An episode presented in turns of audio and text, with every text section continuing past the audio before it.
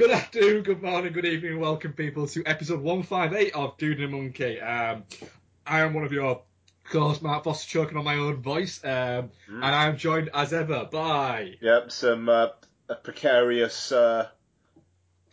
What, what were you just doing then? I was choking on my own words. Yeah, that's that's good, that's good.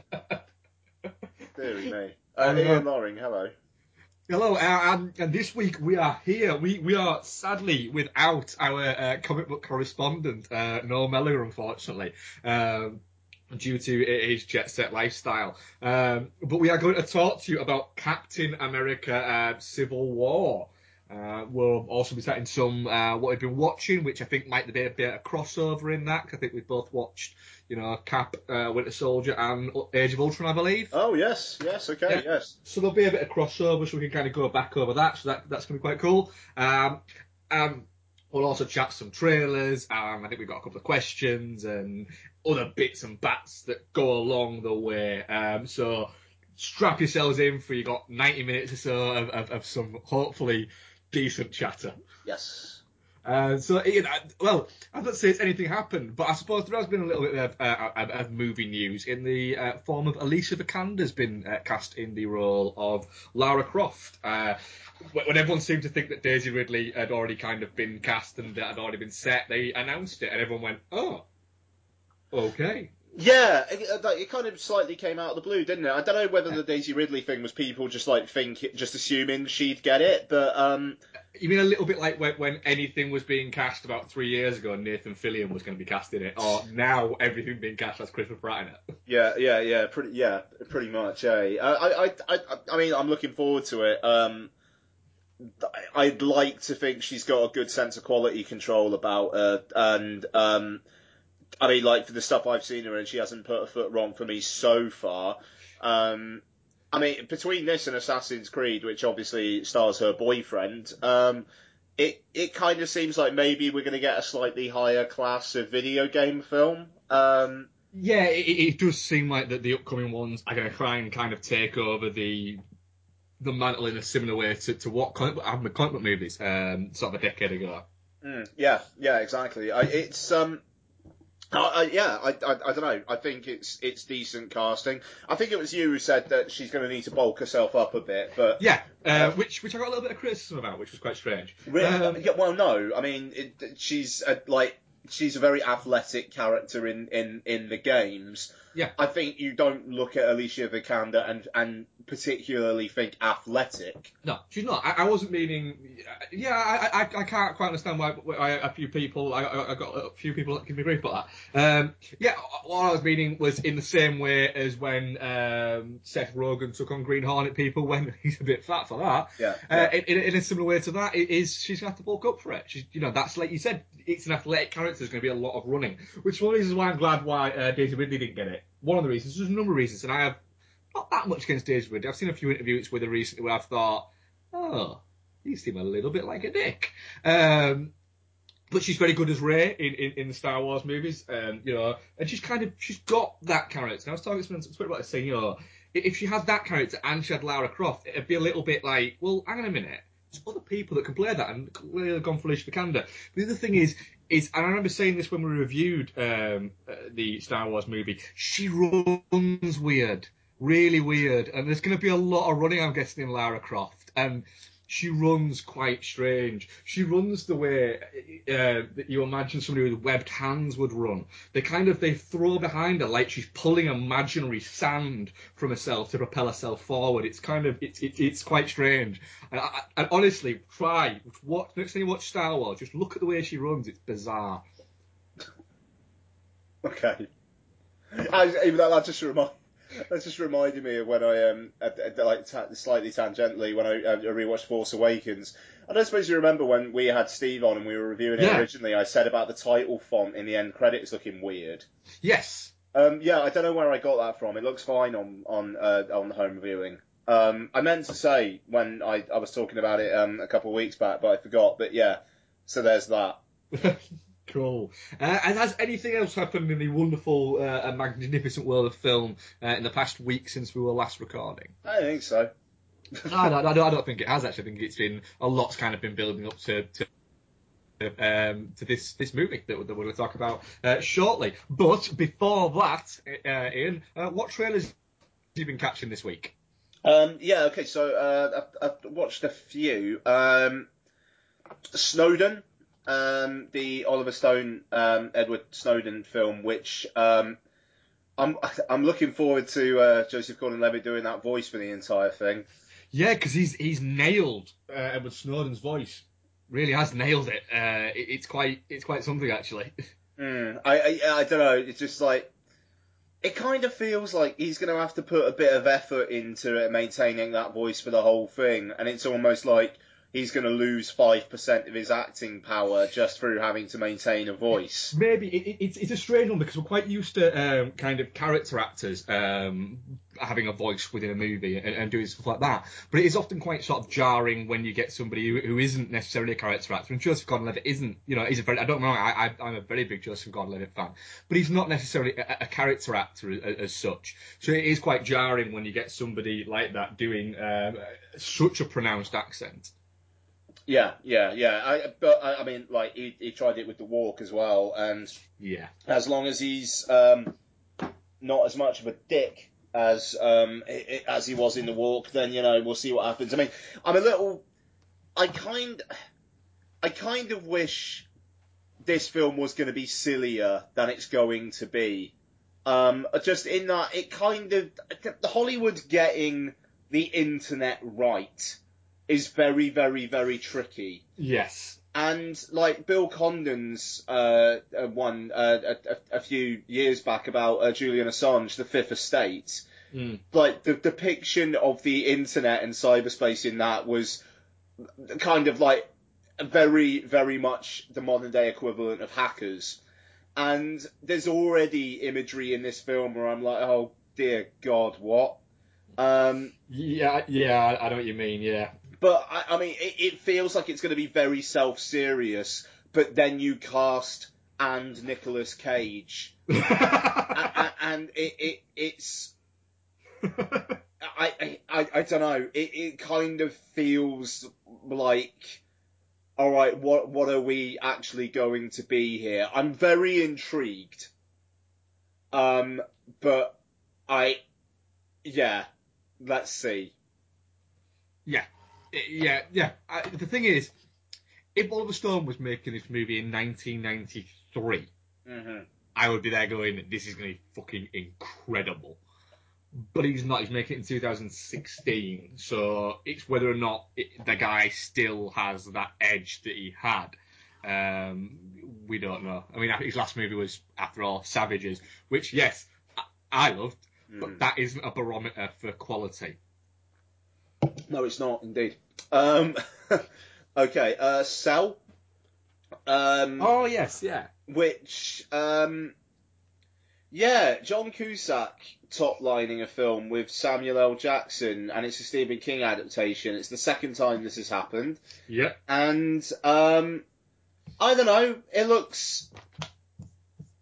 Far, I mean, I can't believe I'm saying this, but it kind of feels like this almost would be better as a T V series than a two-hour film. Like, you know, you get into the relationships of these people banding together to su- survive against this thing. I, I, I'm going to be intrigued to see how they do it in, like, two hours.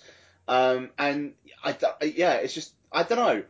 John Cusack and Samuel L. Jackson top-lining a film together feels like something that was from ten years ago. It's very, very weird that that is happening now.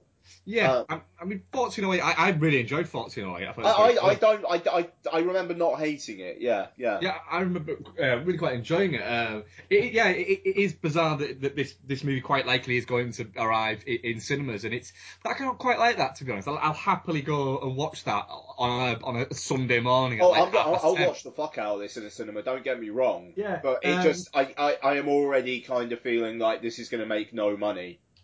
Oh, it, it, it will probably tick along and probably make not a lot, but enough to make it worthwhile, I think, sure. is what they're looking at it uh, with. Um, it, it's just, it, it's strange kind of watching um, John Cusack in movies now, because it, it's almost like him and uh, Nick Cage kind of have like a six-week period where each of them gets to borrow the wig and then it has to get passed on to the next, and that's what just happens yeah. every six weeks. The the, the the the week has a new owner, so it good. keeps going down. Um, um, but the thing is, John Cusack still seems to, a little bit like Elton John throughout the eighties, still seems to actually think that people think that's his real hair.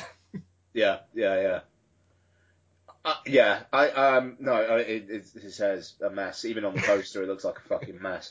Um, so there's that. Um, and Captain Fantastic, uh, which is a Sundance film. It's actually going to be playing on certain regard in, in Cannes. So mm. I think that kind of probably says something about its quality. Um, yeah, it looks um looks interesting. This um, I'm I'm hoping it it, it it tugs at the heartstrings in the right way. Yeah, it looks like I'm going to watch it and go, yeah, I don't agree. I, I, I, I don't agree with what you're saying. I don't agree with what you're saying. Stop hammering it home. But it looks it looks like it could be quite interesting. And all the people involved are all people that I would watch in movies, no matter what, anyway. So. Yeah, yeah, no, totally. I, I yeah, I mean, it's um, I, I, I yeah, I will watch Viggo Mortensen. Like trying to like be a dad to a bunch of kids and going through highs and lows all day long. Why not? It, it that sounds absolutely fine to me. Yeah. Um, and I, I think that's actually it for me. I'm probably forgetting some stuff, but let, let's see what you did. Uh, I also did uh, Puerto Ricans, um, the uh, Rosario Dawson and Luis Guzman movie, um, where you get a couple of New York Puerto Rican cops who go to uh, Paris to find a bag. That okay. is literally the premise of the lot, is it? Right. Um, it's it, it is a thoroughly it is this isn't this isn't one that will get played in a cinema ever. It'll never get played near a cinema. Um, but yeah, it, it it looks it looks entertaining. I might I might stick it on a Tuesday night on Netflix or something like that. Maybe. Um, the Nice Guys uh, seventies retro trailer. Oh, I missed this. Yeah. Okay. How's this? Just it, it it's done like a seventies kind of uh, exploitation movie trailer. It's fun. Um, Whoever's doing the marketing behind this, whether or not it's Shane Black pulling strings or just the marketing team have decided, you know what, we're going to do this with it, uh, is really good. Did you see the um, the uh, clip that I've posted on the WhatsApp where it's Ryan Gosling and uh, Russell Crowe going through therapy? Yeah, because, yeah, yeah, yeah, well, yeah. Because they're going to have to do the uh, the big press tour together and they can't stand each other. That's fantastic. Um, yeah, um, the... Keanu trailer that's been replaced by uh, kittens are playing all of the characters. Sweet. Uh, yeah, I, I'm. I will. You know, that's not going to get released in the cinema also, but I will watch it um, when it comes out. Just, just, just to watch it, to be honest. Um, and beyond that, I think that's that's pretty much pretty much it, really. Yep. Cool, man. Um, okay, so, uh, oh no, you're doing the. I am. Yeah. Sorry. I don't mind. Uh, yes. So. Captain America Civil War. Um, if you don't know uh, what Captain America Civil War is about, then fucking hell. Um, so it is Captain America essentially versus Iron Man. The Avengers have really been working outside as a, a private organisation, and now the relevant governments of the world uh, with the U N want to essentially kind of bring them under their wing and essentially have it so they have a mandate and that they can be used when this the U N sees fit for them to be used. Cap doesn't think it's a good idea. Uh, Tony Stark does. War ensues whilst other stuff is, is going along. Um, basically, the people who are in it is everybody except Pepper Potts, the Hulk, and Thor. Everybody else is in it, including a lot of new people. Yeah. Um, so, Ian... Um, Captain America Civil War. Um, I involuntarily said ooh on two occasions, which never happens. I did take four cans of Jack and Coke in with me into the cinema, though. So Which, which, which, which two occasions? Um, uh, when Cap and Sharon Carter kissed for some fucking reason. Um, even though the moment after where yeah. Winter Soldier and and uh, Falcon are just watching and smiling, I swear like they're gently nodding. Yeah, they are. Yeah, okay, good. Gold. Um, yeah. Also, and as long-time listeners of the show know, I'm a massive fan of uh, big titles. Yes, you are. When it went Queens, yeah, because I knew what was coming, and yeah. oh, okay, interesting. Come on, Marissa Tomei's in it. How can? Yeah, I know Marissa Tomei's fantastic. um, yeah, I had a blast with this. Um, it manages. It somehow manages to have its cake and eat it, in that it, in, it like it introduces characters and it's got loads of characters in it, but you don't really feel like anything's given short shrift. Even the ostensible villain in this, like they deal with him appropriately, and he's not the physical antagonist. He's more a mental antagonist, putting all the ducks in a row and then seeing what what comes out as a result of that. Um, it's going to be interesting to see if Daniel Brühl turns up again. Um, obviously, they've left the door open. Um, but it'd be kind of cool if he didn't, because his thing is quite a personal thing. But that that that's the thing I like about... I'm kind of rambling already, but I like the fact that it's personal conflicts dealt with on an epic scale, and it's not just bad guy wants to destroy the world, which it has been in quite a lot of Marvel studio films up until this point. Um, and makes to something like like Age of Ultron, which, as you said earlier in the show, I, re- I rewatched this week, you rewatched this week. Mm. That film is bending over backwards to just try and shove stuff in. And it's really to the detriment of it. Here, it makes sense. And, you know, characters are introduced, but if they don't have a large part to play, they don't have a large part to play. Ant-Man rocks up, does his thing, gets a cool moment, he's done. You know, it, it, it, I like the way that it brings in characters, but doesn't feel like it needs to have massive amounts to do for them. Um, so, but yeah, I mean, I, I thought it was, it, it's, I, I don't, I don't know. I, I'm still, I, I, I still have it in my head that Avengers Assemble is my favorite one. Just, I don't know, that thing was a bit of a, a lightning rod of just perfect conditions for me. And and my first viewing of that in the cinema, it, it really looms large in my head. But this is this is pretty fucking fantastic. Go on, bring me down. I know, I absolutely do not want to bring you down. Um, I didn't hate it, um, is what I'll say. Um, I, in fact, no, I go, I go a lot further than that. I, I really quite liked it, uh, to be honest. Um, I... had oh fuck that's who it was it was Chadwick Boseman. Mm. right um yeah I, I really quite liked it, um but I do have have quite a few kind of issues uh with it, um but overall yeah I I, I definitely liked it, but I do feel a, a little bit like a lot like actually like I was watching a movie that was again just setting up other movies um for us, which got in the way sometimes of the movie that was actually happening there, which was really, really good.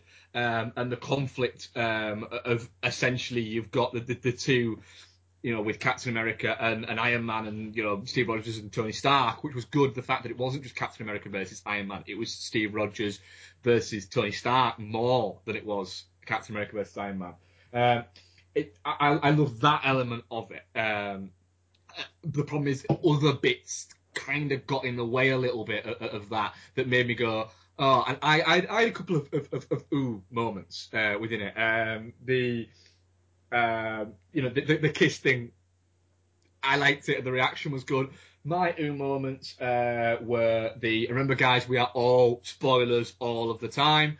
Other bits once they realised the... Um, you know, what the Winter Soldier had done, essentially, to Tony Stark's parents. That was a, ooh. The minute, the minute, the minute that he put that on and Tony Stark was there, you were like, I, oh, that's why he's there. I, I, I will be, I will be absolutely honest. I, like, if I have any problems with the film, it's a, I, I, I thought, I, like, at, right at the start, because that's like the first scene, I was like, right, that's what that is then.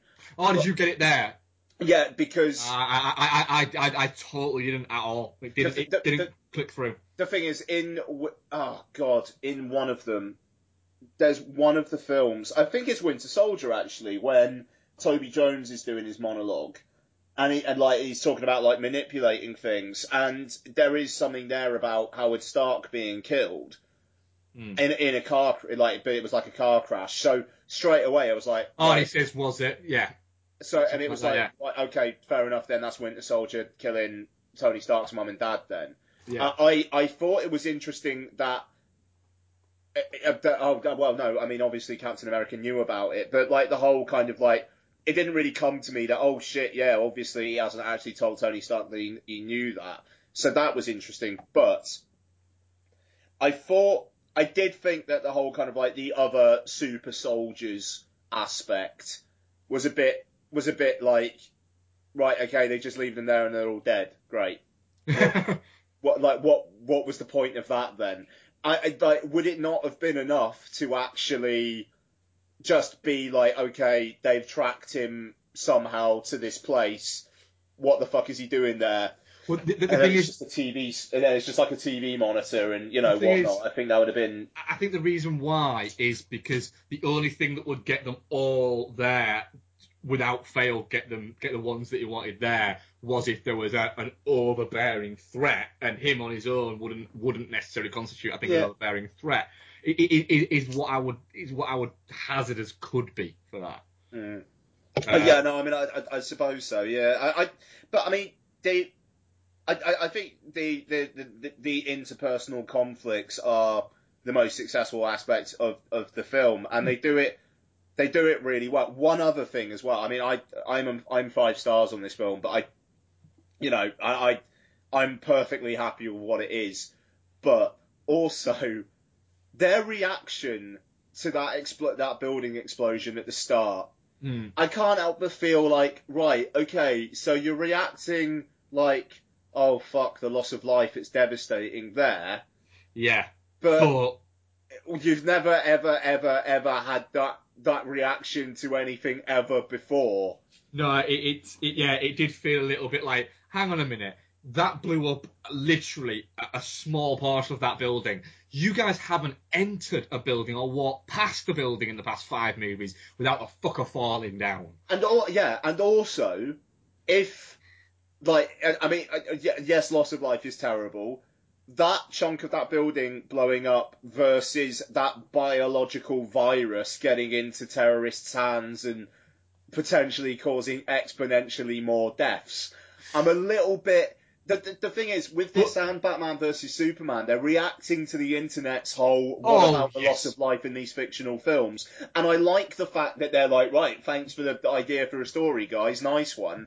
But the hand-wringing is a little is a little overbearing. A little bit, I think the reason, again, possibly why that could be explained there is because the that the loss of those lives was to stop Captain America being killed. Yeah, no, so yeah, I un- yeah, I understand that. It's just, and also, I mean, like, it's the whole kind of like Scarlet Witch's powers aren't quite there yet, and she's already feeling like enough of an outsider. Uh, it's fine, and I think that starts off Scarlet Witch's um, arc pretty well, actually. But it just it niggles at me slightly, like when they're having that meeting and General Ross is giving them a bollocking. I understand War Machine's reaction. Um, and, you know, like the whole kind of like he's like turning away and whatnot. Um, but I, I, I don't know, like Iron Man, I mean, in the end of the day, Tony Stark is responsible for quite a lot of the destruction that happened in the previous films. I mean, fuck, he created Ultron. Yeah. And he's saying we need to be kept in check. And it is a bit like, well, no, Tony, I think you need to be kept in check. The thing is, there's a lot of the, there's a lot kind of, of uh, the, the, the kind of mo- motivations in this movie are pretty much kind of all the same. Daniel Brühl's motivation is his, his family was killed. You know, what is it? Um, Tony Stark's motivation for when he finally loses his shit is because he found out his parents were killed. And then you've got, um, Tony Stark's other motivation to actually sign the uh, the mandate is because somebody gives him a picture of their son that was killed. And it's literally everybody's... Scarlet Witch's, her parents were killed. Yeah. Everybody's somebody was killed. And that is why they're all pissed off. And it, it is a little bit like... got to come up with a different kind of fucking, what is it, other than that, because a lot of people's parents have been killed in this, or kids have been killed, or husbands, wives, dogs, fucking cats. I, I, I mean, I, I think this is the culmination of that in in this series of films, at least for the moment. It, it mm. feels like, right, that's that done now. I mean, by the end of this film, it kind of feels like Tony Stark's probably going to be cool with Winter Soldier if they're ever in a film together again. Just yeah. like just because that was a very in the moment thing. Yeah, it, it was a reactionary thing. Now we have to think about it. Yeah, but yeah, that is that exactly. does sort of take me to, take me a little bit to, to kind of an issue that I, a, a small issue that I kind of have in, in the fact that a lot happens in this movie, but not not a lot actually seems to actually change other than we get new characters. Really, you know, it, it just I, I never felt like at any point we were going to lose anybody or anything like that. So that there was no real kind of peril to it at all. It all felt a little bit, and when they had the, the, the, the airport fight scene, it was a little bit too, they were fighting, but it was kind of friendly fighting. It was, it, it, it just felt bigger because they have these powers, and it was a little bit, it went on too long, and I was watching it going, do you know what?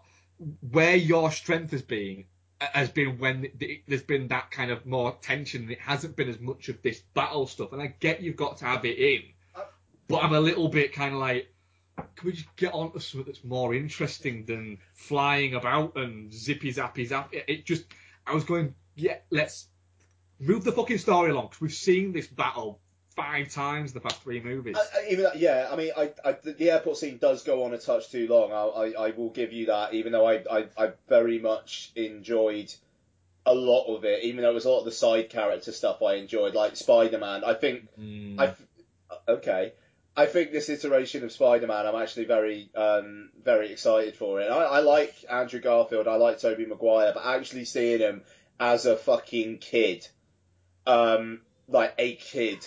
I, I, that's interesting to me. Um, I, I, I don't want two hours of, of Spider-Man telling everybody that everything's awesome. Oh, that's really cool. That's awesome. That's awesome. Oh, my God, that's awesome. His Peter Parker was fantastic. I didn't like his Spider-Man. Okay, fair enough. Uh, but, I, I really mean, then, like it, then then again, I mean, like, it was his first outing in that kind of a big deal kind of... I mean, it's like Ant-Man, you know, like the, the, like Paul Rudd is... commenting a lot. No, he's not saying awesome, but he's kind of like commenting but, but, on the but, on the madness of it all. And yeah. you know, you know, but, okay, Arrow guy, you know, and like stuff like that. It's yeah.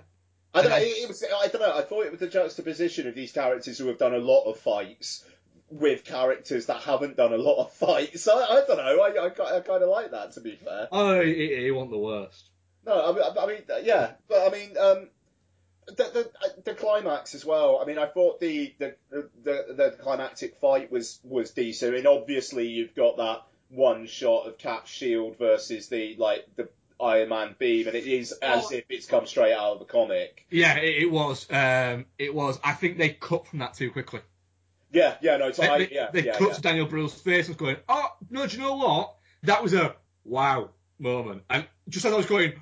Wow, and appreciating the wow moment of it, it cuts to Daniel Brühl's face. It's like, but oh, I was no, wowing. I mean, yeah, sure, no, no, no, absolutely. But I, I really, I did like that Daniel Brühl's character just didn't bother fighting or anything. It was just like quite a quiet scene with him yeah. and and Black Panther. Like I, that that's why I'm interested in Daniel Brühl in this go, going forward. Like. If he somehow teams up with Thanos and um, he's doing some more of the kind of like the human psychological level manipulation, that I think that could be that yeah. could be really interesting. Um, so uh, yeah, I, I, I, I, I mean the thing is I, I've been kind of slightly down on things, but like I say, five stars. I think Chadwick Boseman is awesome.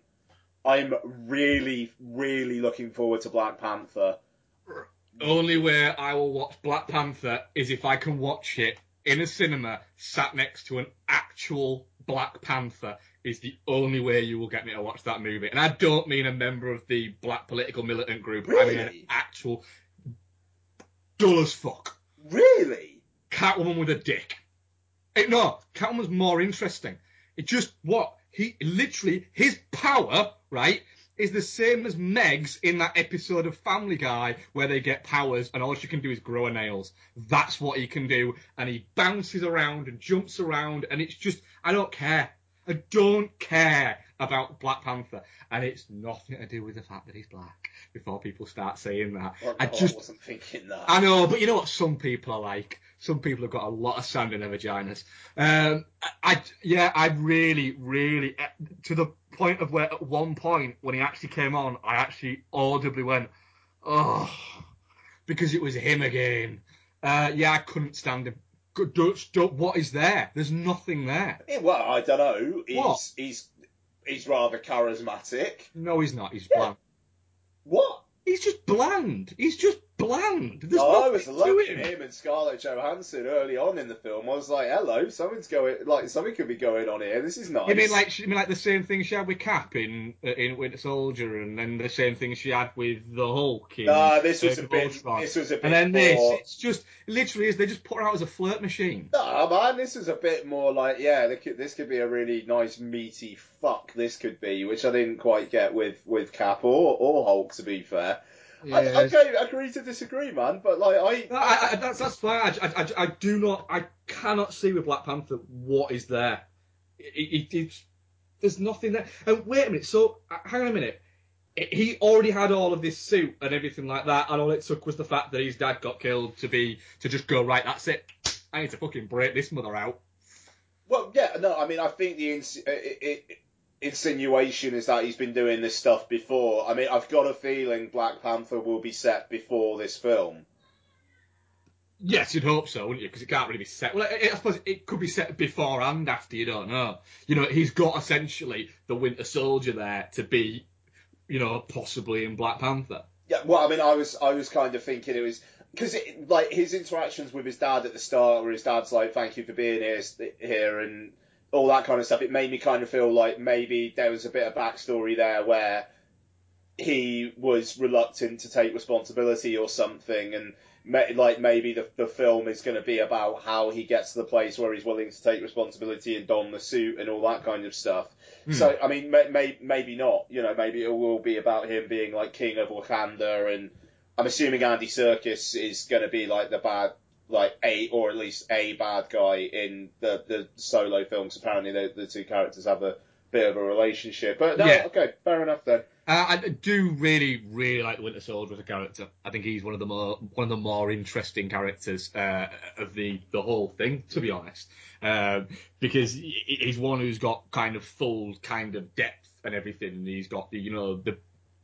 the backstory from uh, the first Captain America movie, and then you've got all of the everything else that he's gone through, and then he's essentially now he's like the amalgamation of Bucky Barnes and the Winter Soldier is kind of what you've got at the moment. And I like I, I like that. I think he's a much more he's a much more interesting character, but not as in an interesting character as I would like to see a a standalone movie. I don't think that would work, but I do like. I thought he's a great character within it. Um, yeah, I mean, he's he's like Falcon in that respect. It's like like there's no way the character justifies a solo spin-off, but but yeah, he, I, he's he's fine. He's perfectly good in an ensemble. I actually really like quite like Falcon in this one as well. I've not been a fan of him in in, in other ones, uh, but I actually really quite liked him in this one. Um, I, I like the fact that, that essentially he treats um, Bucky as like. I think he's a little bit jealous because yeah, yeah, totally. Cap's his boy. I quite like that kind of dynamic. The fact that at one point he actually says, you know, I really don't like you. I hate you. Yeah, yeah, yeah, yeah. yeah that I was... like that. Um, and, and one thing you've got to give, Sebastian Stan, who I still, it still fucking blows my mind that he is um, the douchebag Blaine from um, Hot Tub Time Machine. Mm. It still blows my mind that he's the Winter Soldier. But the one thing you've got to look at him, he's an in, like like you've got with, with Chris Evans, he's an incredibly impressive physical specimen. The guy is massive. Oh yeah, I mean, I mean, it's, and it's, shit, the motorbike bit. Yeah. Oh my god. Yeah, it, it's it's you know because one thing you know when I watched we watched Winter Soldier, which we'll come to later on, um, it is you know it, it's it's great sort of watching someone like Chris Evans because like, he's got this. Amazing kind of physicality to himself, but it's, it's it's an incredibly impressive thing to get to that. And when you look at him, he's next to Sebastian Stan, and you're going, how is how is he bigger? It, it's just it's unreal how fucking wide that guy is up top. It's it's insane, and it's nice to watch this. These guys just kind of doing all of this sort of quite sort of technical battling, and it's it, the choreography, it's fantastic. And I do wish that the cinematography would have just slowed a little bit so we could appreciate it a little bit more. It's a bit too choppy at points, because when it isn't as choppy as it is, it, it looks incredible. Yeah, yeah, no, that's that's fair. Um, I, I mean, especially the um, the opening with Scarlett Johansson. Some of her bits were, were fantastic there. I mean, how much of it is her doing it, you don't you don't know, but it still looks impressive. Mm-hmm. Yeah, I mean, it's, it's not quite Bourne levels of choppiness, but I mean, no. they, they they generally keep it quite wide, like wide shots as well, which I think is is, is wise. But yeah, no, it was good. I mean, it was it was a shame that Frank Grillo was gone in the yeah. first fifteen minutes. Um, but then again, I suppose his character, there's not a lot for him to really do. Um, and I don't know, it's it's it's kind of interesting that Hydra just seemed to be, like, gone. Yeah, well, I mean, that, that, the idea was that, that, that, you know, that there was a death of Hydra, um, wasn't it? But, with, with, with Winter Soldier, yeah, yeah. Like, at the end of Winter Soldier, I suppose. Yeah, I suppose so, yeah. I, I, it's just, it's, um, I don't know. It... It's kind of a shame that now it's just like the U S government versus, like, almost versus the Avengers. Um, I think Infinity War is going to be interesting because I think we do need a bigger threat again, and like an intergalactic threat. I think could be interesting. And you know, with um, in Infinity War, it's been confirmed that Chris Pratt is going to be in there. Yeah. Whether, whether any of the other Guardians of the Galaxy members are going to be in there, I don't know. But I, I think we. We kind of need that. It it feels like, I mean, like the, the Tony Stark um, guilt uh, feeling guilty tour, I, I feel is pretty much over now. It would be nice for him to start being fun again. Yeah, because he was a little bit, a little bit kind of. It, the thing is, uh, it, it, it, and Beck said after it, uh, you know, the the the, thing, the fun thing about Tony Stark as Iron Man. You know, an Iron Man character was that he was like this. He was a lovable dick. You know, he was a bit of a dick, but he was a lovable dick. And by this one, he was just kind of a dick uh, in this, and it, well, it was almost he like he was in Ultron as well. Like that, that that's the thing. Like he was very kind of it, almost passive aggressive towards people in Ultron, and like here he's exactly the same. Yeah, it's a little bit like he's constantly going, you know, I I I, I made mistakes with this, I made mistakes with this, so I've got to do this. It's like, yeah, but Steve Rogers, who is the fucking patron saint of good decisions, is the one who's telling you, no, Tony, this is another mistake you're making. And it is that kind of, you know, the fact that it, it gets, his ego gets called out on. It's, you know, it's a positive thing. It, it, it's the, you know, it, it, he's, his ego is kind of taken control to the point of where he, because he was right a lot of the time, he now thinks that he's always right. Uh, it works quite well in, in his kind of character arc of running through, of when he realises, shit, I'm, maybe I was wrong. And then the only thing that can flick him off that path is when he finds out that um, the Winter Soldier was the one who killed his parents. Yeah, yeah. No, I mean, I, it, it is it is interesting that, that the Cap does actually have that, that the blind spot. I mean, he said he says it himself in the film. Like you, you, somebody says Bucky, and I'm like a twelve, twelve year old kid again, or whatever it is he says. And you know, it, it, it's just the I, I'm I'm looking I'm looking forward to the, the, the films maybe just being kind of fun again, which I think is what Avengers Assemble is, and I think that's why I like it so much, because I, I don't know, that that film is fun. Yeah, it's got some like darker moments to it, but it also goes like, fucking hell, look at all these characters together, eh?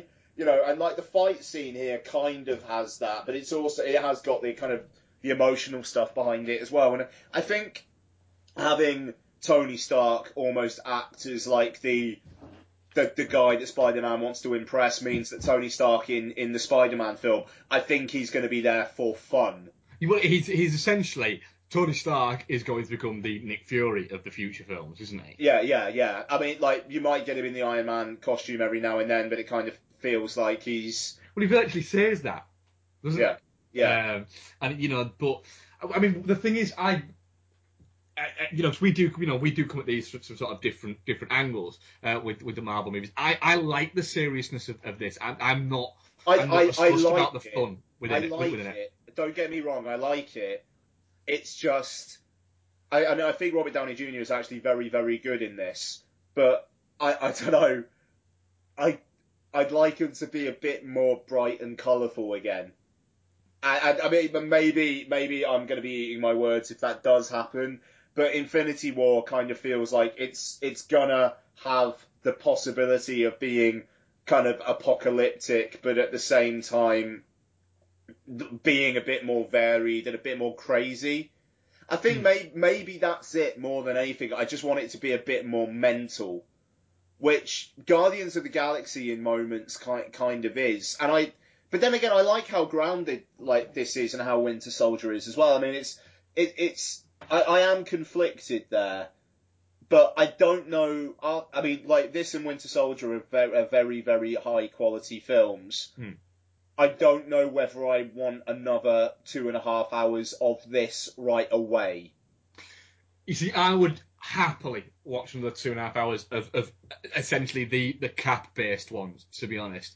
Whereas the other ones at the moment, I'm very kind of... I, I, I'm at the moment where, like I say... an actual Panther is, is the reason. Obviously, if Black Panther comes out and, there's, and we're covering it, I will watch it. But I will buy myself a toy Black Panther and go with that uh, to cover my ass with that. Uh, but if anyone does want to arrange it that I can watch it with an actual Black Panther, I'm up for that. Um, but yeah, um, I'll watch the Superman, the Spider-Man one, but I'm not looking forward to it. I'll more be watching it for Miss Tomei. Um, and the Doctor Strange, I just don't give a shit about. I, I kind of... I'm now at the point where I'm going, do you know what? I want, I want the fucking, I want the meat of it all. I don't give a shit about all of the fucking hors d'oeuvres around it. Okay, fair enough. Yeah, no, I, I, I mean, I, that, that's absolutely fair. I mean, like you say, we come at it from from different points, and I don't know. Yeah, I mean, it's just I think this film is bloody brilliant. I, I, I, guess... I, I, I, I enjoyed it, but. It is like they pushed it out on killing somebody. There was all this peril. It's like, this is this is like the culmination of, of all this, and it's like the start of the next phase, which I fucking despise that phrase with these movies. But then they they, they, they didn't even have the balls to have War Machine, and nobody would even noticed if he never turned up in another movie. Nobody would have gone, holy shit, where's I mean, War Machine? They, yeah, I mean, they couldn't have Ultron actually kill War Machine, though. Like, I, I, I agree with you. But, like, they, they couldn't have that happen.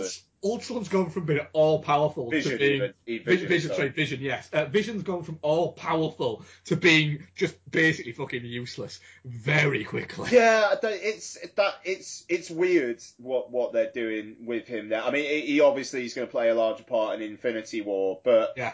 That is weird. Yeah, it, it, it, it, it literally, literally, he got... It kind of got downed by, you know, uh, Scarlet Witch being able to control his mind, and then him having a little bit of a crush on her. Yeah, yeah, it's yeah. It's, it's very strange. I, fuck, I don't know. Maybe I'm not five stars on this. Maybe I'm four and a half because I, I, I just yeah. Why? If you're five stars go into it, you should be five stars go into it. Five stars should be. Do you know what? Yes, if you break it all down, maybe I'm four and a half stars. But but. If you enjoyed it that much, that should be made yeah, up of that extra thing, five stars. I, I don't care. That's the thing. I acknowledge its faults and I don't care. Yeah. Because of how. Then, then for you, it is a five-star movie. Yeah. You know. Yeah. No. All right. I'm gonna. I'm gonna hold firm there. Um. At, at least. At least for now. And it might. I don't know. It might have been the alcohol coursing through my bloodstream as well. But. Um. I, I'd be quite interested to see what you think of it again, because I have, I have a feeling that when you watch it again, you're gonna come out of it. You know, having not had a drink or anything like that, and go, no, do you know what? I'm still five stars. Yeah, yeah, yeah. And I, I, I genuinely, genuinely hope you do. Because I'll rewatch this.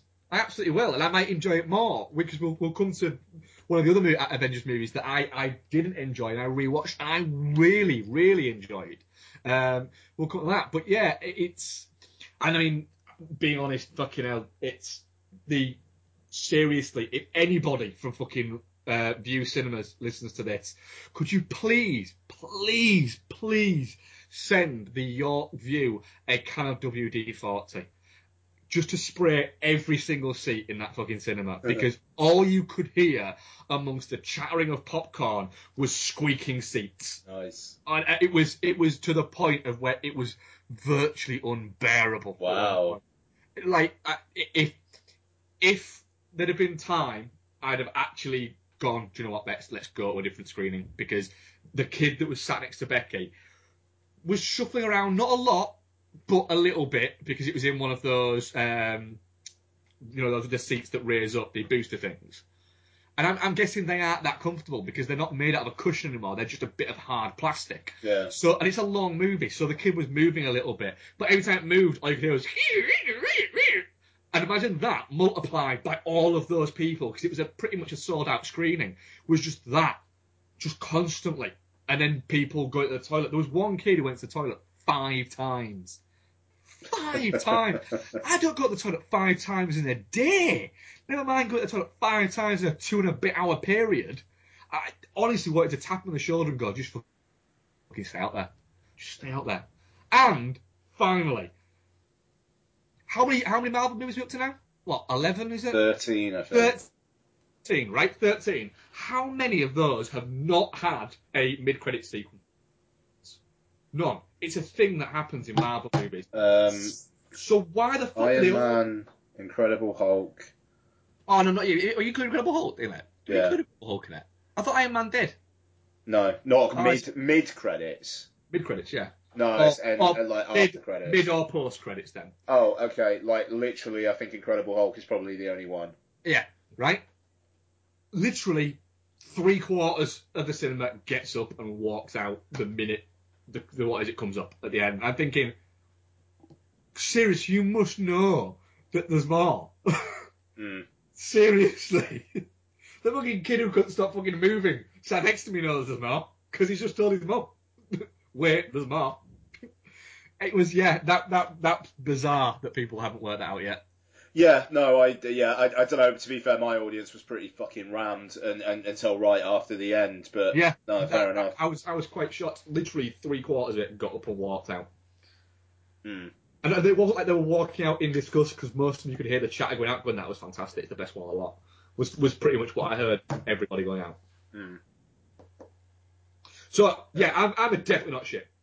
Uh, yeah, no, I mean, well, yes, obviously. Yes. Right, uh, what have you been watching, Ian? Um, I, I mean, well, should we just do Winter Soldier and Age of Ultron really briefly? Because yeah. I don't think there's too much to say. I mean, I, Winter Soldier kind of clicked for me properly this, this time round. It's my third time watching it, and I, yeah, I mean, the thing is, the third act does have the whole big thing fall down, mm. but it's also got, like, Robert Redford saying, "Hail Hydra." And I mean, it's so weird that Robert Redford's in this fucking... In he looks fucking so old in H D. Craggly as shit. Eh? He does. Uh, Literally, yeah, he does. He looks like there'd be pools on his face if it rained. Oh, man, yeah. Yeah, no, absolutely. Um, no, Robert Redford is still a handsome man. That's not a criticism of Robert Redford. Craggly. Um, He's just craggly. But, yeah, yeah, no, I mean, I, like, I, it's... It, the fight scenes are, are pretty great. I mean, the ship stuff at the start is, is fantastic. Um... The, you know, the plot is intriguing. I mean, like, the whole Hydra twist, I remember in the cinema being like, holy shit. Mm. Like, that, that like, because they really kept that secret before before Winter Soldier actually came out, and that that was fantastic. Um, I, I, yeah, I, I still think it works. It's still a good revelatory moment in it, and it kind of reframes everything. Mm. Um, yeah, I, like, I, it's, it's really, it's really, really solid as Winter Soldier. Age of Ultron isn't. Um, it's fun enough in times. It's like them hanging out together is enjoyable, but well, my thing about Ultron, I mean, I want to say very quickly. It, uh, yeah, uh, Winter Soldier, uh, it, my favourite of the, the Marvel movies. And bear in mind that was my second watch, and the first time I watched it, I, I couldn't stand it. Really didn't like get on with it. But then it, it, it clicked, and about an hour in, I was already going, yeah, I was totally wrong the first time round. This is this is fantastic. This is really fucking good. And then I thought, I hope I didn't think this last time. Then it just kind of all fucking fell down. And then by the end, I was like, nope, it, that that is a genuinely a genuinely good movie, not just a genuinely good superhero movie or Marvel movie. Winter Soldier is genuinely a really, really solid flick. Yeah, Ultron, the, the bits, the, you'll have a really great bit where they're, they're together, or there'll be a, a, essentially a, a, a bit where people are talking or stuff like that, and then it'll be ruined by having a fight scene to break out in the middle of it. Yeah. Yeah, pretty much. Yeah, um, it, it, yeah. I don't, that's a very, very good summation of it. It's really, really long, and there is one action sequence which feels like it just doesn't need to be there. Well, no, it does need to be there because they need to appeal to the uh, uh, the market in the Far East, um, and mm. that is the only reason why that bit with like uh, the Vision in the van, yeah, is in there at all. Um, Uh, and the Sokovia bit goes on for so oh, long. So long. It, it feels, Ultron feels like a movie where halfway through it, Joss Whedon realised he either lost control of it or was no longer interested in it or whatever, and just gave up giving a fuck. Yeah, yeah. Because it and it, and it, it feels really like that, and it just it feels like. It, it, it feels like that when you're watching it, and it, it almost like after it, and especially going back to with Captain America Civil War, you almost get the feeling that Marvel and the people involved in it kind of feel a little bit like Civil War was a way that they could put the wrongs from Age of Ultron right. Um, in, in terms of go, right, this is Captain America Civil War, but really it's like Avengers two point five. Yeah, yeah, totally. Uh, which even, I think Anthony Mackie's even actually said that, that this, you know, without everyone involved, it's more like Avengers two point five. Um, and yeah, I, I, I genuinely think Age of Ultron is, at, at points, is, is, is fun, but at points, I think it is a genuinely bad movie. It's, excuse me, sorry, um, I mean, it, it just, it gets, I think the first forty-five minutes or so is pretty strong. Mm. Uh, like, the opening action sequence is really solid. And them all, that party scene is great. That part, the party scene is fantastic, yeah. You know, but then it, it gets quite sloggy. Mm. And then Vision turns up, and then it's interesting for like ten, pardon me, ten, fifteen minutes. And then it gets sloggy again. But when it is on, I, I, I think it's still really, really, really fun. It's just, God, if it was half an hour shorter. Yeah, I, I, I, I, I mean, cut, I mean, cut out the bit with, uh, cut out Thor and Stan, Stan and Skarsgård, tighten up Sokovia. Yeah. And, oh, I mean, I, you know, cut out that bloody. The, the scene with Vision in the van and, like, you know, that action sequence. Maybe have a bit more with Ultron, who is set up as a as an interesting villain and becomes almost a joke by the end. Yeah, it, it's they they waste what what is a really, really great character. Yeah, yeah, man. I, it, it, it, it, it's thrown away. That, that film for me is is interesting and it's very good and it's fantastic up until you get to that point where, where when they're in, they're doing, you know, they're all sat on a drink after the party, and then Ultron arrives. Once Ultron's gone at that moment, and they're all sort of saying to each other, "What was that?" and you've got uh, Banner and Tony Stark saying, "It was Ultron." From that moment after that, it literally it just just dives deeper and deeper and deeper downwards to the point of where it's there's a there's bits in it where you're going, oh God, this is boring. Please end. Yeah, yeah, yeah. Uh, and it, it just it, it feels like a real. It feels like had it not been a Marvel movie, that movie would have got such more of a kicking. Yeah, I mean, to be fair, I think it got a fair kicking when when it came out. Like people did take against it, but I I don't know it. I don't. I, I, I'm glad Whedon's done with this universe. Um, yeah. Like I, I. Yeah. Yeah. I'll say that. It'd be interesting to see what the Russo brothers do with the with the Avengers films, because to be fair, they're two for two with Marvel so far. So. So they're doing Infinity Wars one and two. Yeah, one and yeah. two. Yeah. Yeah. Cool. And it's um, Scott Derrickson's doing Doctor Strange. Yeah. And is it what's his name? Um, fuck, who directed Creed? Ryan Coogler. Ryan Coogler. He's, is he doing Black Panther? Yeah, I he is. He yeah. is doing Black Panther. And then Taika Waititi's doing Thor Ragnarok. Oh, uh, that's happening. That's happening. Yeah. Oh, right. Um, like I think they're actually filming. Um, and then I think that's about it for the announced ones. Because what what's that? So that's Doctor Strange. Oh yeah, the guy who did um, Cop Car and Clown is doing Spider-Man: Homecoming. Oh, oh. Yeah, I know, which is mental. Um, so oh. yeah, it's that's it's, really strange. Yeah, yeah, yeah, isn't it? Because um, there's three next year. I think.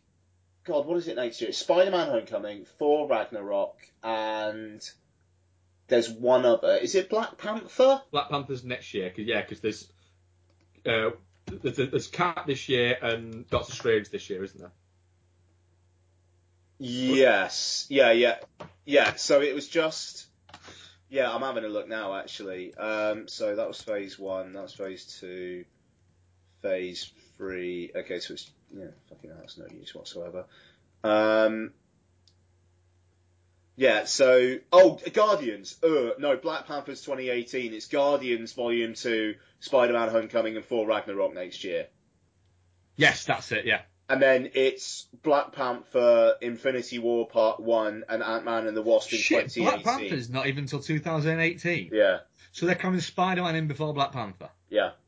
And then, you, yeah, so twenty eighteen is Black Panther, Infinity War, and Ant-Man. Ant-Man and the Wasp. And then twenty nineteen is Captain Marvel, Infinity War Part two, and I think Inhumans was going to be in there, but they've basically cancelled that. So there's going to be something else there instead. So basically, from next year, it's three Marvel films a year, not two. Right. And then, yeah, and then it, it, it's, un, it's unknown what the, the two thousand twenty... two thousand twenty... But that's only four years when you think about it. It's not that long ago. Not that long ago. Not that long to go. Yeah, yeah. Yeah. Hmm. Well... Yeah, you see, of those, you know, there's only, yeah, there's some, there's a lot of fun I think going to be had there.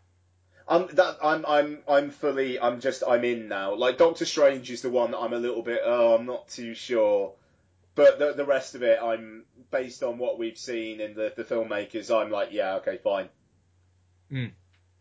Cool, right? Um, yeah. So what have you watched that isn't? Uh, Marvel, uh, Marvel universe. Related, yes. yes. Um, so, um, shall I talk about four K stuff? Yes, absolutely. Yeah, because I'm, I'm, I'm interested to hear about this. Yeah. So, um, as I said last week, I, I got my four K player. I picked it up last Monday, um, and it came with Mad Max: Fury Road and San Andreas in the box.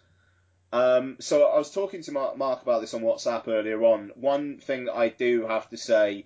If you have a four K T V and it does not do high dynamic range, H D R, you are, there's not a lot of point being invested in four K stuff, which if you've got a four K T V and there's not a lot of point, it's kind of brutal.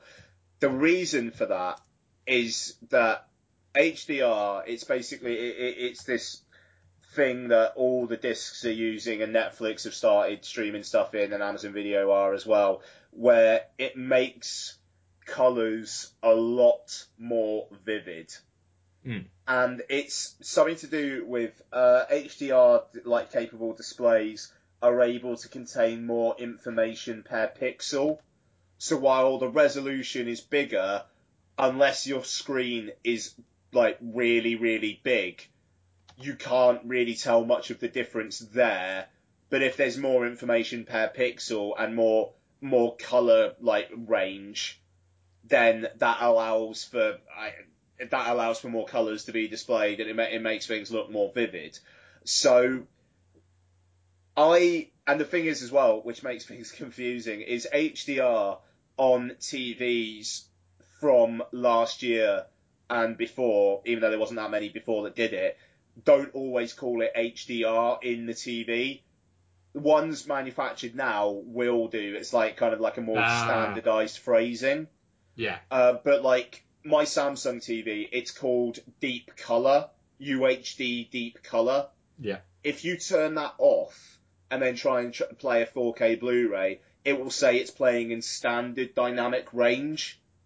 But then if I turn that on, it says, okay, yeah, you're playing in in H D R. Um, so that's kind of confusing. Um, but the difference is is pretty pronounced. If you're not that bothered about the quality of of of your film watching, if you're happy with H D and streaming, there is no fucking point in you getting a four K player or four K T V whatsoever. There is none. There is none. The difference between H D R, uh, between H D and four K that's not H D R on a, like a normal house size T V, there is a difference. There is a bit more detail, but it is not even close to the gap between standard def and high def. Ah, right, yeah. Not even close. Now, the difference between H D and H D R uh, in four K is definitely more pronounced. But again, if you're not that bothered, it's not as much of a leap. It's a, it is a jump, but it's not as much. Me, I am bothered, and I will say H D R on four K Blu-ray, I, I, I like. I, I get the feeling will look nicer than H D R streaming. My T V hasn't had the software update yet to allow Netflix to output in H D R, but if I connect an external source, source that does play H D R, it will play it.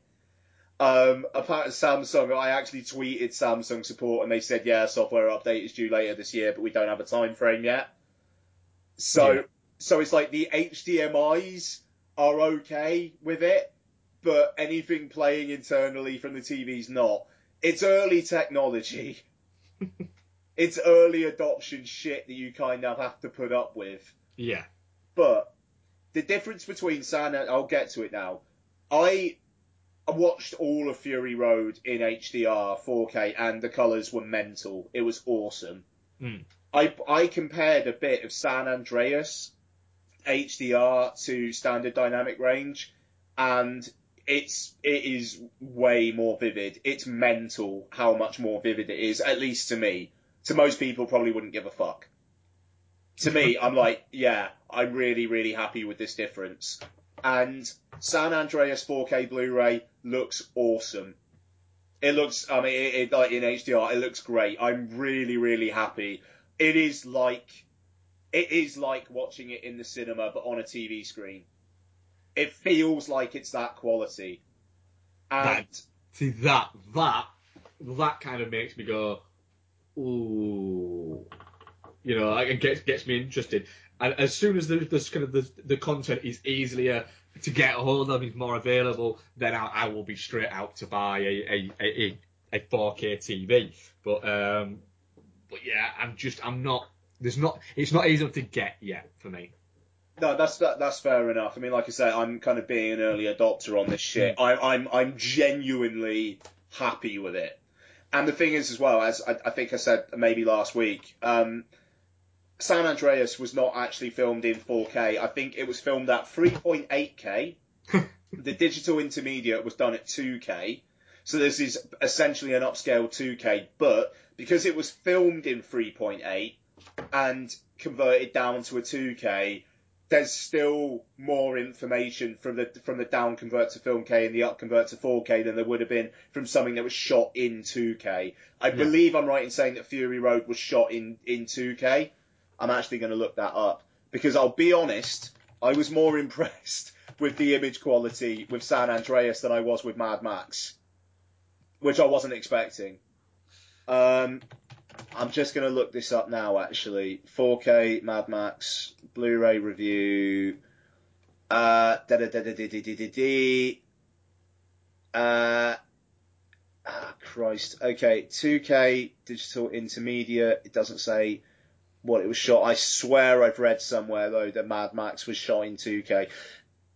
Regardless, it like it looks really really good on on U H D.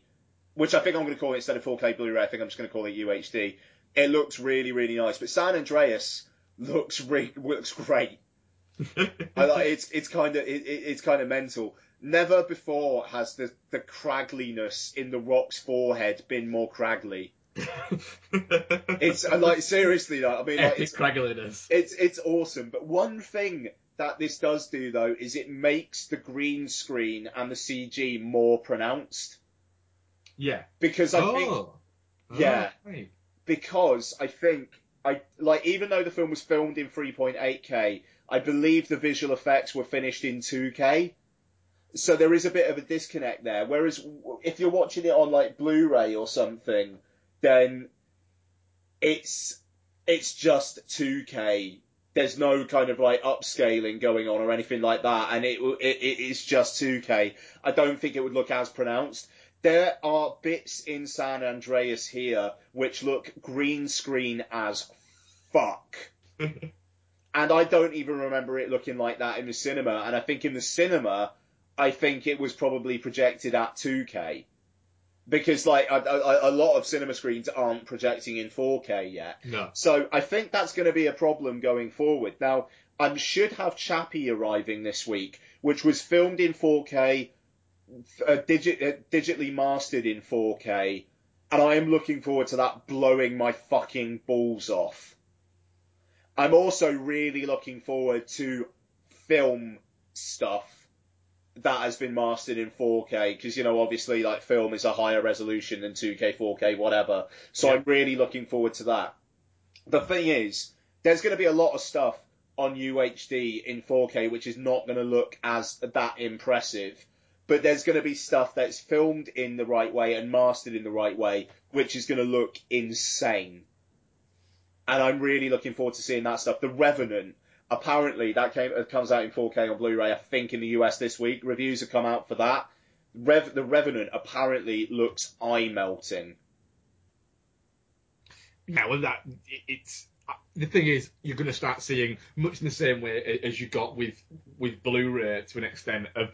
Um, you're going to start seeing sort of newer stuff that gets made is going to start looking better in that format. And there does seem to be, now that the players are out there, I think you'll see a gradual kind of shift more towards four K, getting a little bit a little bit more kind of coverage, you know, once they've, they've ironed the kinks out during this past sort of year or so. Yeah, I mean, um, anything Fincher, because you know he's been insisting on, on shooting in the highest quality po- possible for, like, years. You yeah. know anything Fincher's going to be great. I mean, The Revenant, I'm reading now, it was captured two source formats, six point five K and three point four K, and they did a four K D I from it. So that is going to look eye-melting. But anyway...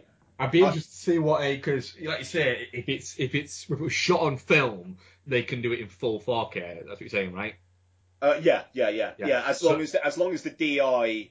Is is or at least if the well a, a D I would be anything. For, I think I Brother Where Art Thou was the first film that ever had a digital intermediate. So anything before that, they should be able to to have a four K master of, and then anything after that, it kind of depends what it was ma- what it was mastered in, unless they remaster it. Like Ran has just had a four K restoration uh, that comes out on Blu-ray tomorrow.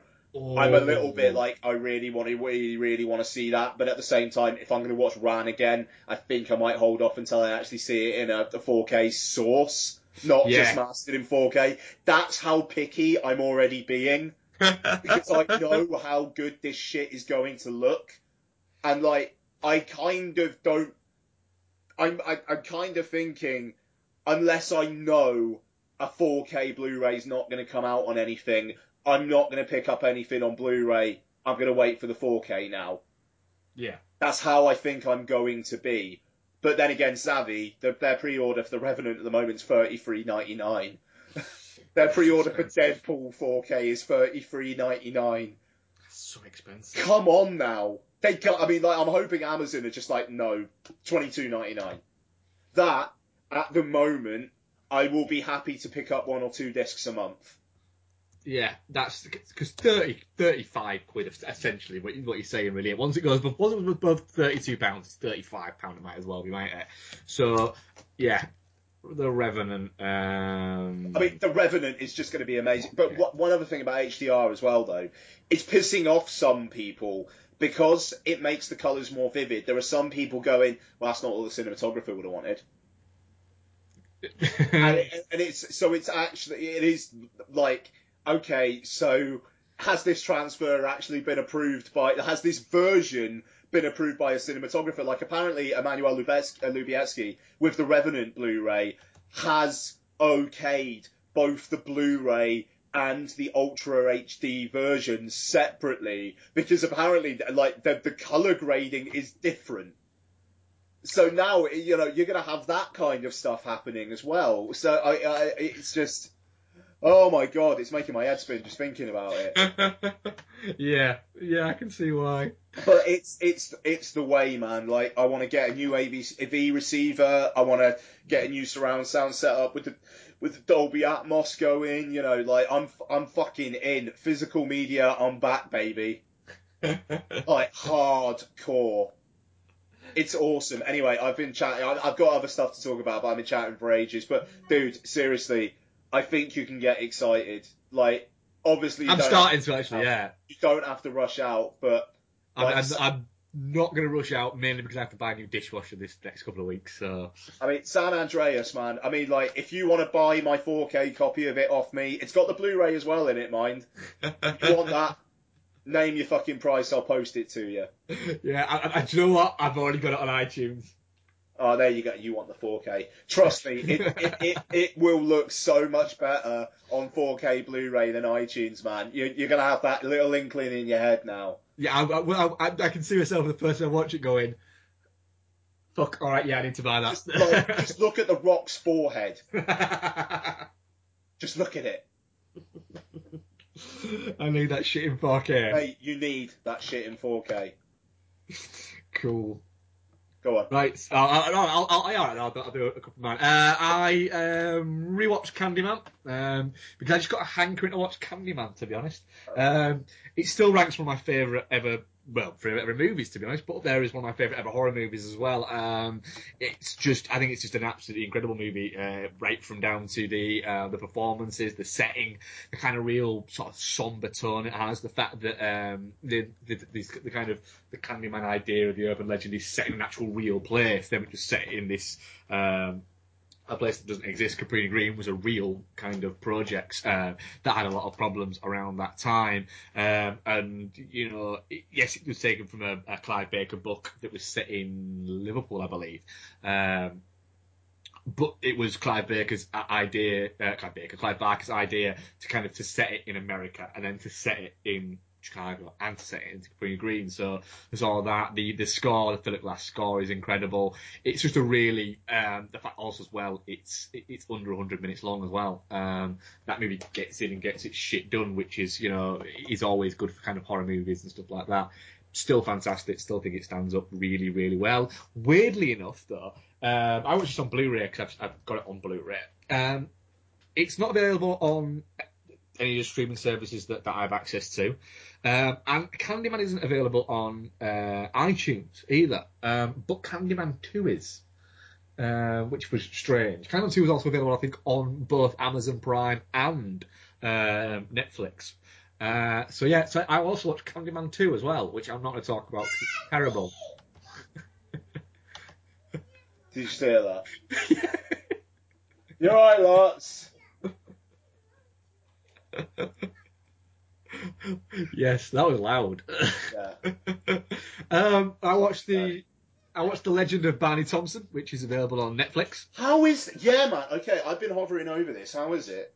It's a lot of fun. Yeah, yeah. Nice. Um, a lot of fun. Uh, Robert Carlyle um, directing and starring in. Also got uh, Ray Winston in there, and Emma Thompson plays Robert Carlyle's mother in, in it as well.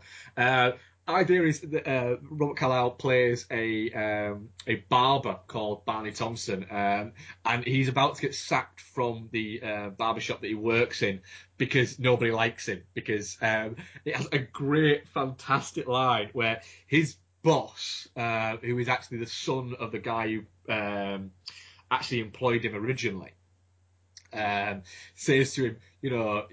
I'm going to have to let you go. And he's like, well, why? Why? He said, because you're miserable. Nobody likes you. And then he says, you stand over the clients like a haunted tree.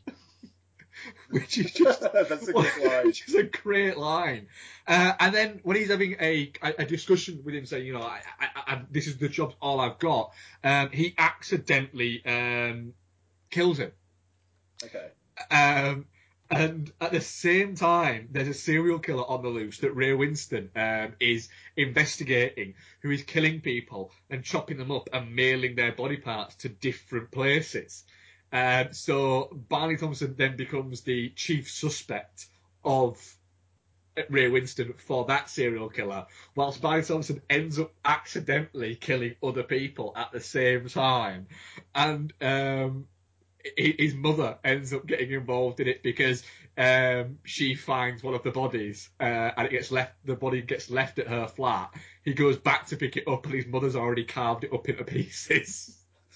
Just in this really calm way. But Emma Thompson is fantastic as his mother. Um, Robert Carlyle is very good. Ray Winston. It, it, He's playing Ray Winston like he always plays, but it, it works within this. Uh, and Ashley Jensen is also very, very good in it. Um, it's, again, it, it's about sort of ninety-three, ninety-four minutes long.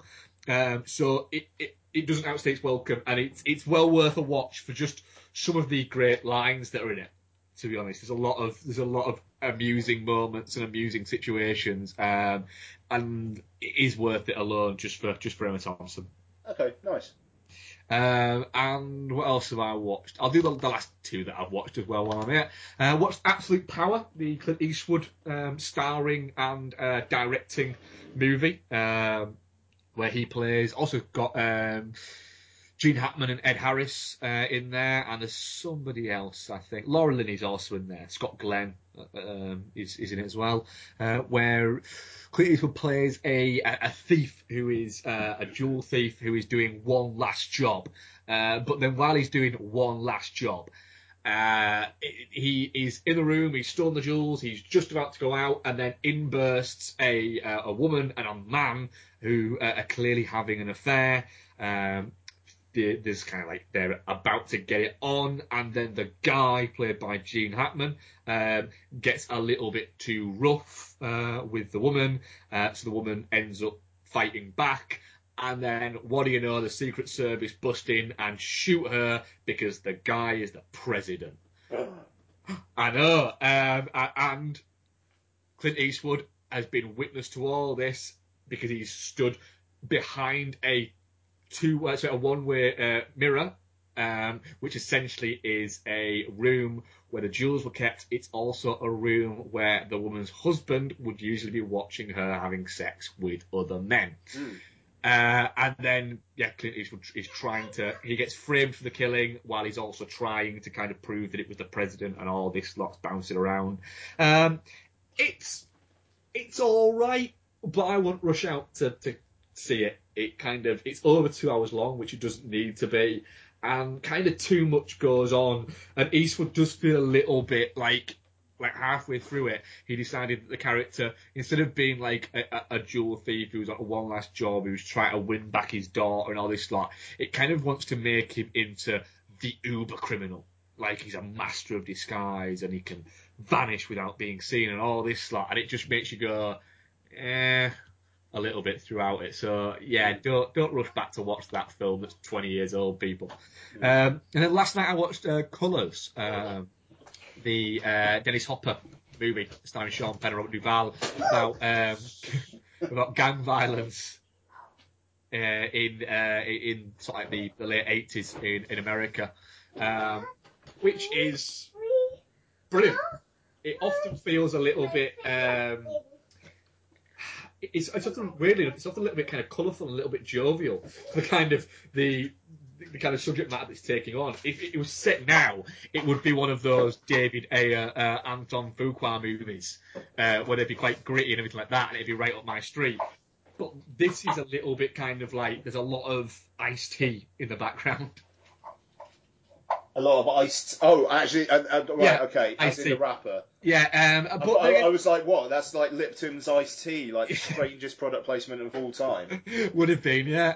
Um, but yeah, but I think it's also got um, a very early performance from Don Cheadle in it. Uh, seems to have watched a lot of Don Cheadle movies in the past um, few few weeks. To oh, did you get Miles Ahead?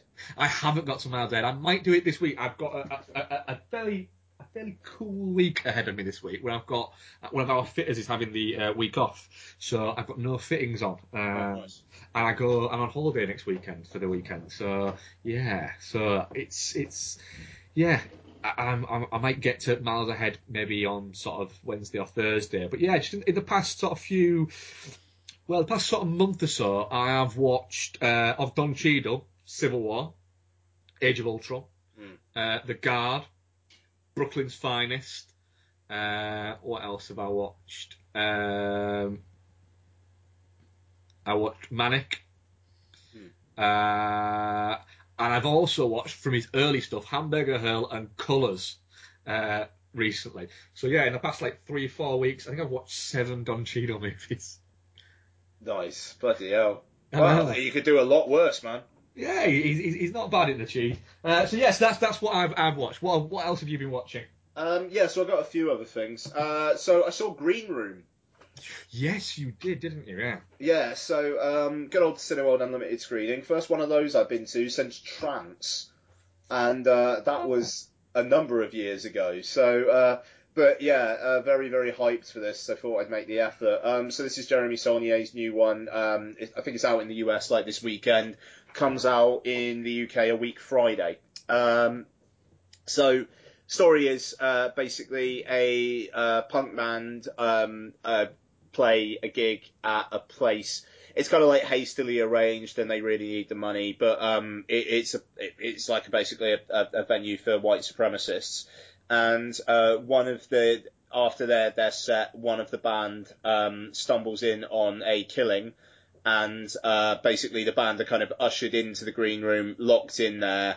And it kind of goes from there while uh, the white supremacists, led by Patrick Stewart, um, kind of work out what they're going to do. And the band, uh, led by Anton Yelchin, uh, kind of work out what they're going to do, essentially. Um, the, the gang of white supremacists led by Patrick Stewart. Yeah. Um, That's the words you never thought you'd hear. No, no. Uh, he's very good in it. Um, because it's, it, it's almost like he's not the angry, vitriolic guy, and it's not it's not like there's anybody there who would outwardly make them a- antagonistic. You know, they're all like all the members of the band are, like are, are, are white and whatnot, even though they do um uh antagonize other people with, with a song, but I, I won't say much more than that. Um but yeah, no, it's almost like he's just a business he's like a business owner who has these links, and he's obviously a very, very nasty man, but he's not one who is just prone to violence and getting down to the gore straight away. And he has a kind of a, I don't know, his art, his art's quite interesting actually. Um, yeah, I mean, this, there's not an ounce of fat on this film's body. Um, everything there feels relevant. Um, I think it's about ninety-five minutes long or something, and it, it, it Like, it absolutely justifies that relatively short length. Uh, it's very harsh in moments. Uh, there's, ve- like, quick bits of gore, which are pretty fucking rank, to be fair.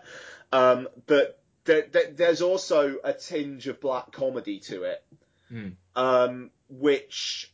Hell, it's a good cast, isn't it? Yeah, it's an interesting cast, man. I mean, Anton Yelchin, uh, Imogen Poots, Patrick Stewart, Macon Blair from Blue Ruin, who's like Saulnier's mate, and he co-produced this. Uh, and he's actually really good in this. Um, uh, yeah, Mark Webber, um, you know, a, bun- a, a bunch of people. It's yeah, it's it's a good it's a good little indie cast.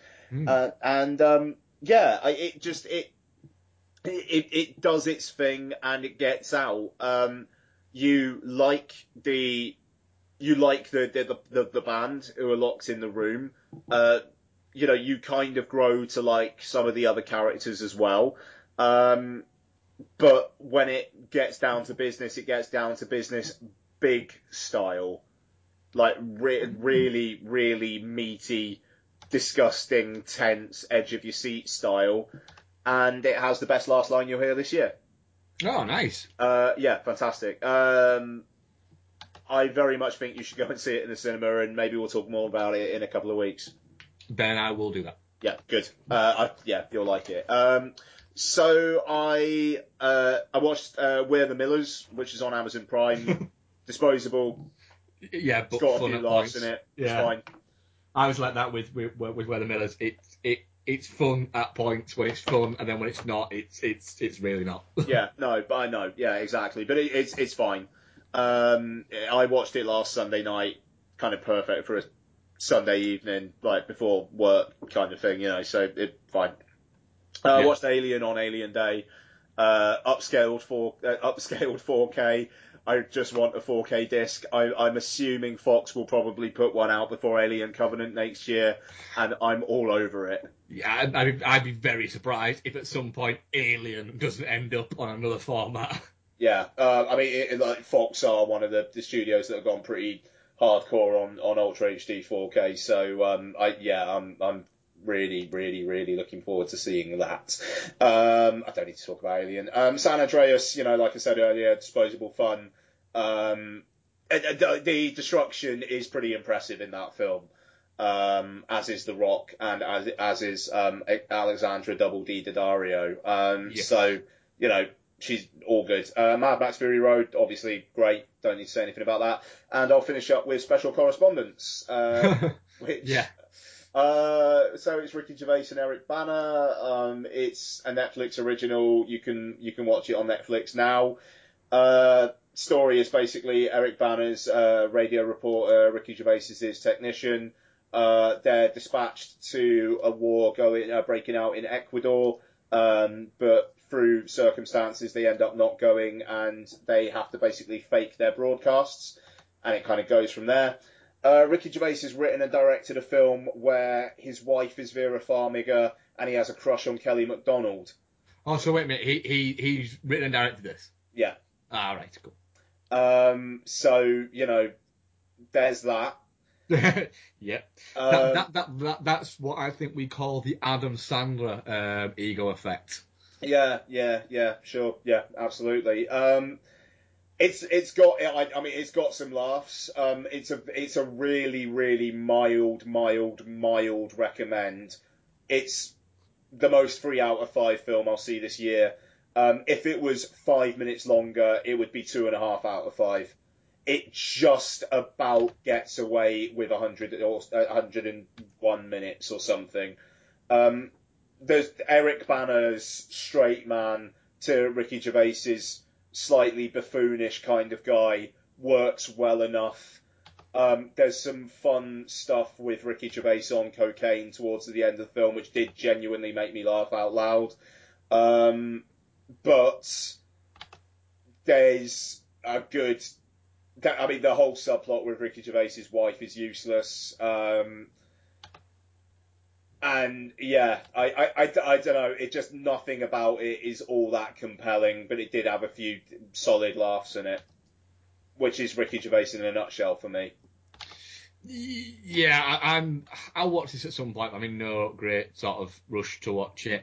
Um, the simple fact is that that I haven't found Ricky Gervais funny for quite a while, to be honest. No, I mean, it's. I, I mean, I, I don't find him super funny either. But I'd I'd be surprised if I liked that David Brent film more than I liked this. I'm that yeah. I'm that David Brent film looks like the worst. This mm. was okay. So there you go. Um, but yeah, I mean, Christ, it's on Netflix. You like you almost couldn't get away from it. Um, yeah, yeah so, they're, you know, they're heavily, heavily pushing it, aren't they? Yeah, yeah, no, totally they are. But you know, it's it's a hundred minutes. You know, if if you're looking for something on a midweek evening, you, you could actually you could go for far worse. I'm not one of those people who, who hates Ricky Gervais through overexposure or anything like that. I just meh him because I don't find him that funny at this point. Yeah, I'm the same. Yeah, but you know, three out of five. It, it, you know, it is what it is. It looks like a film as well, which. Is yeah oh there's another trailer I watched, absolutely fabulous, like which looks like it's twenty years old. I, I haven't watched that mainly for the fact that I I I, I, I refuse to acknowledge that it exists. Oh, guess who has a cameo in it? Guess guess which American actor who really wants to be a comedian has a cameo in this? In absolutely fabulous that is. Johnny Depp. John Hamm. Really? He re- like John Hamm, the, like who just seems to appear in comedies just so it seems like by association people might think he's a funny person. He literally, because Mad Men was a really successful series, wasn't it? Yeah, and, and yeah, really, it, it kind really of feels like he's completely. Yeah, like like like nothing with that opportunity. Yeah, like like you, you take somebody, for instance, like Bryan Cranston is a great example, right? Bryan Cranston um, was in um, what, what's it um, Breaking Bad, and he's now essentially he can pick and choose whatever the fuck he wants to do, and he's doing it with with some aplomb. He, he, you know, he's been nominated for a Best Academy Award, Oscar. Uh, he's been in big movies. You know, with Godzilla and stuff like that. Uh, and, you know, even somebody like Jai Hunnam, for instance, from, from Sons of Anarchy, he's going to be in Guy Ritchie's King Arthur movie. Uh, he's got another couple of big movies coming out in the next year or so. So there's, there's those. And then John Hamm was in Mad Men, which is a show I've never watched, but was big, really big. And yet he did that Disney baseball movie um, and was in Bridesmaids for a little bit. Everyone forgets he was in it. And then, yeah, he's going to be in the Abs, Abs Fab movie. It, it's a little bit like, yeah, like he's taken his chance and they've gone, all right, well, do you want to be, you know, we've got this, you can be in the new Bourne movie, you can be in, in this and this. And he's gone, no, no, no, no, no. no. Well, what do you want to be? I want to be in the Absolutely Fabulous movie. What's that? It's a little bit underground. No, it's not. It's just shit, man. Yeah, yeah, that, that's, that, that's exact. Yeah, that's exactly it. Uh, yeah. I couldn't have put that better myself. Like, just the way you'd be like, well, you know, you might not get it. It's like, no, no, it's just it's twenty years old and I don't think many people really care anymore. It's going to be interesting to see between that and Bridget Jones's Baby how the late nineties, early noughties, massive, like, pop culture female-skewing thing does when it's brought back again. Well, Abs Fab was a fun T V show when it was on, don't get me wrong. The first few series of it, I remember watching it. Um, and it was it was, it was was a fun show, but nobody, no, nobody outside of Joanna Lumley and Jennifer Saunders have been saying at any point in the past twenty years, oh, we should make a movie. I mean, it, I mean to be like, it would be like Red Dwarf getting a movie now. It's just yeah. th- th- like that. It, it's gone. That time's got sure T V, fine. Doing it, I don't know, just doing it on the big screen. It, like this David Brent one. It's like, what's the point? It looks like a fucking T V show. T V's apparently the new cinema anyway. Just have it be a fucking prestige thing on T V and bog off. Yeah, I mean, Abs Fab ran. I mean, it's had two runs. It ran from ninety-two to ninety-six, where it was popular, and then it tried to relaunch itself in the early noughties, where it wasn't as popular. Yeah, there you go.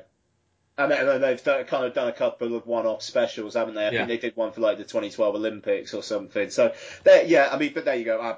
Of course I'm not going to see it in the cinema, but good, you know, good luck to them. I mean, oh, yeah, yeah. Do you know what? If it comes out and, they, and people start going, do you know what? They've actually nailed something. It's actually kind of quite funny. Then I'll, I'll, I'll happily watch it. But yeah, yeah I, I just doubt it. Yeah. Anyway, there you go. That's that's it for me. Twitter questions. Uh, yes. I'll, have you got them up there? 'Cause um, I know of one. Uh, it was Ethan Barr asking if um, yes, what, what our biggest civil war had ever been. What film brought the cl- what brought you two closest to a civil war? In sabotage. Sabotage. Sabotage. Sabotage. Yeah. That's the one that came to my mind with Sabotage. All day long. Did you see the uh, the Sabotage um, yeah, special what... edition? yeah.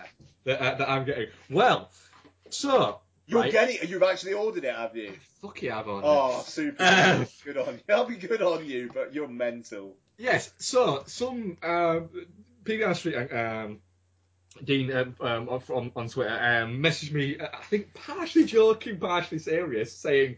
You'll like this, uh, and it's it's a it's a company from the Czech Republic that do special editions, and it is it's a steelbook special edition, um, right? Oh, it get, this gets this gets interesting.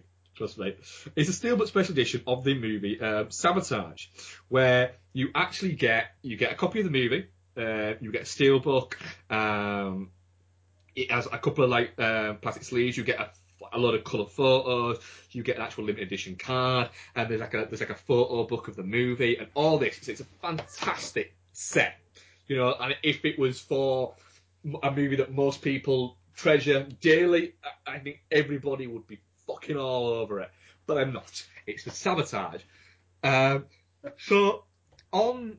What day was it? Thursday. Uh, I was uh, working in, in the shop. I'd, I'd done my fitting, and I was back working uh, in the in the shop. Uh, and I got a phone call. My phone, and usually if I don't recognise a number, it comes up unknown. I don't answer.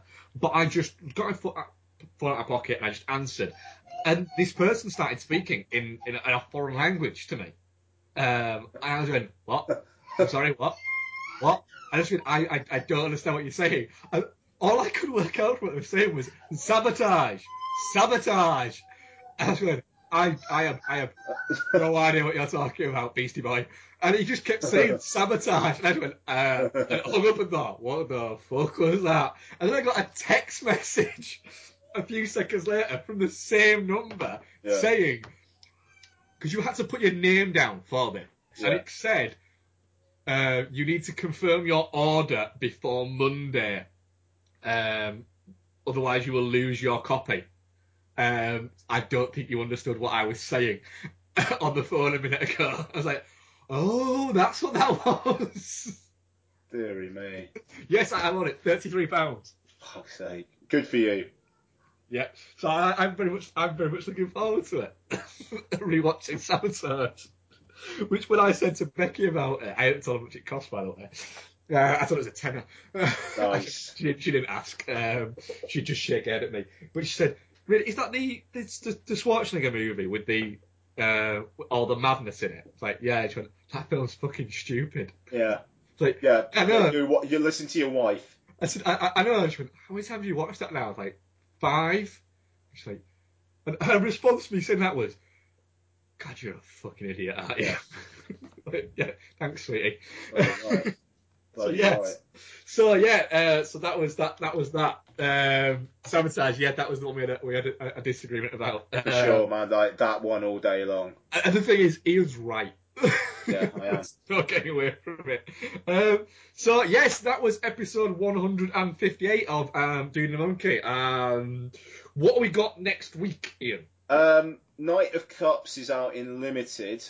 Oh, it is, isn't it? Um. I'm going to go see Bad Neighbours too, so... I might try and go and see that on Friday before I go away. Nice. So, uh, yeah, I'm thinking probably Bad Neighbours two and then a midweek recording by the sounds of it next week. I'm free from Monday. Cool. That'll do for me. Cool. Yes, uh, so, yes... Thank you very much for listening, guys. Uh, you can get us on uh, at Do The Monkey on Twitter, at Ian Loring on Twitter, at Doofus on Twitter, or do the monkey at gmail dot com. Uh, anything else to add, Ian? No, that's it. Nice one. Ooh. Good show. It was indeed. Hope you enjoyed listening, uh, and we shall speak to you soon. Cheers, folks.